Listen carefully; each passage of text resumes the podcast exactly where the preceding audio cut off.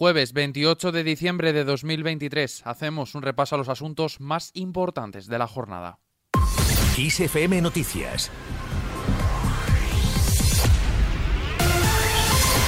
tal? Muy buenos días. El Gobierno prorroga buena parte de las medidas anticrisis. Eso sí, hay algunas novedades. La más destacada, sube el IVA del gas y de la luz. En el caso de la electricidad pasa del 5 al 10% a partir de enero. No hay cambios en las ayudas al transporte y seguirá el descuento del 30% a expensas de lo que hagan comunidades y ayuntamientos.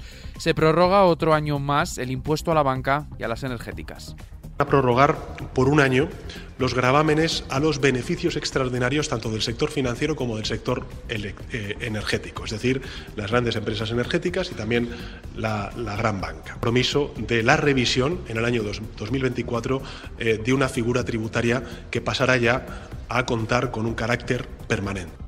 El transporte seguirá bonificado y se mantiene la rebaja del IVA de los alimentos básicos. Durante el año 2024, la gratuidad para los usuarios y usuarias eh, frecuentes eh, de ferrocarriles, de cercanías, de rodalíes, de media distancia y avant. Y en materia de vivienda, y también extendemos eh, durante seis meses la eliminación de las comisiones o compensaciones bancarias por la amortización anticipada de crédito a tipo variable. No obstante, la líder de Sumar y vicepresidenta segunda, Yolanda Díaz, ha expresado su desacuerdo con la modificación del impuesto a las energéticas para que puedan deducirse inversiones estratégicas que ha tildado de rebaja y regalo fiscal para las grandes compañías del sector. Consideramos una buena noticia que se mantenga el impuesto a la banca, pero no podemos compartir que se hagan regalos fiscales a las grandes compañías energéticas sin salirnos de este asunto, el PP condiciona su apoyo a que se mantengan las rebajas del IVA en luz y gas. La vicesecretaria de Organización del Partido Popular, Carmen Funes, ha considerado que estas medidas afectan a las familias de rentas bajas y ha criticado el afán recaudatorio de estas que han sido aprobadas por el Ejecutivo de Pedro Sánchez ese Real Decreto ha estado guiado más por el sectarismo y por intentar equilibrar los juegos de poder del Gobierno que por ayudar a aquellos que, que peor lo pasan y que más necesitan las ayudas económicas del Gobierno de nuestro país. Además de dar cuenta de esas medidas, el presidente del gobierno, Pedro Sánchez, ha hecho balance del año que termina. Un balance que ha sido sobre todo económico, presentando un escenario muy positivo. El líder socialista ha puesto el foco en los ataques de la oposición al gobierno, además de ofrecer un punto de encuentro al independentismo ante su rechazo al referéndum y resaltar la urgencia en renovar el Consejo General del Poder Judicial. Si mil veces dice el PP que no, mil y una veces nosotros tenderemos la mano. Si el Partido Popular considera que es necesario que interceda, que medie la, Comisión Europea en esta cuestión, nosotros encantados. Por otra parte, Sánchez ha llegado este miércoles a Bagdad para reunirse con las principales autoridades de Irak y visitar a parte del contingente de militares que España tiene desplegados en misiones internacionales en ese país. La agenda de su visita se concentra en la jornada de este jueves, que comenzará con una reunión con el primer ministro iraquí y con quien realizará una declaración conjunta al término del encuentro. Nos vamos ahora hasta Galicia. Sumar, Podemos y Izquierda Unida llegan a un preacuerdo electoral. Las formaciones políticas irán juntas las elecciones gallegas del próximo 18 de febrero. Han alcanzado un preacuerdo que todavía deben ratificar las bases de las respectivas formaciones. La candidata a presidir la Junta de Galicia será Marta Lois, la actual portavoz de Sumar en el Congreso. Lo ha anunciado la vicepresidenta segunda del Gobierno y ministra de Trabajo, Yolanda Díaz, en Santiago de Compostela, donde ha llamado a la movilización de la izquierda.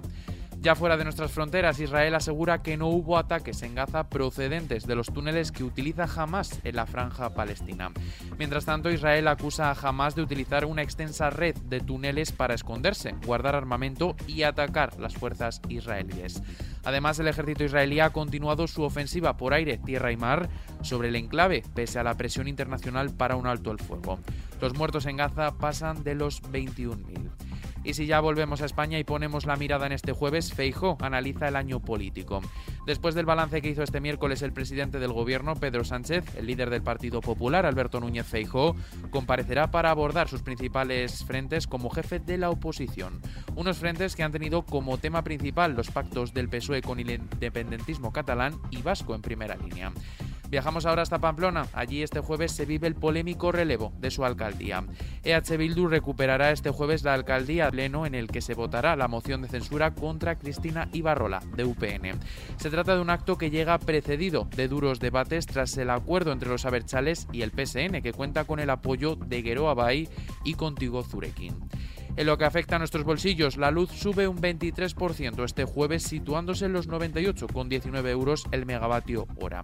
La hora más cara será entre las 8 y las 9 de la noche, cuando costará un total de 128,46 euros. Y con esto, tiempo para echar un vistazo a la previsión meteorológica de este jueves. Suben las temperaturas mínimas en puntos del noroeste por el aumento de la nubosidad. Sin embargo, en las zonas centro y en el interior este podemos repetir las heladas de la pasada madrugada. Tendremos que sacar el paraguas en Lugo, a Coruña y Vigo con algunos intervalos de viento fuerte en litorales. Las máximas rondarán los 10 grados en la zona centro del país con valores más bajos en puntos de la meseta norte como León o Palencia. Las temperaturas más suaves las encontraremos en Canarias y en la región de Murcia con unos 20 grados. Aumento de nubosidad en el Cantábrico y nieblas en Extremadura y Castilla y León. Y con el parte meteorológico lo dejamos por el momento. Como siempre, tienes toda la información puntual y actualizada en los boletines de XFM y ampliada aquí en nuestro podcast XFM Noticias.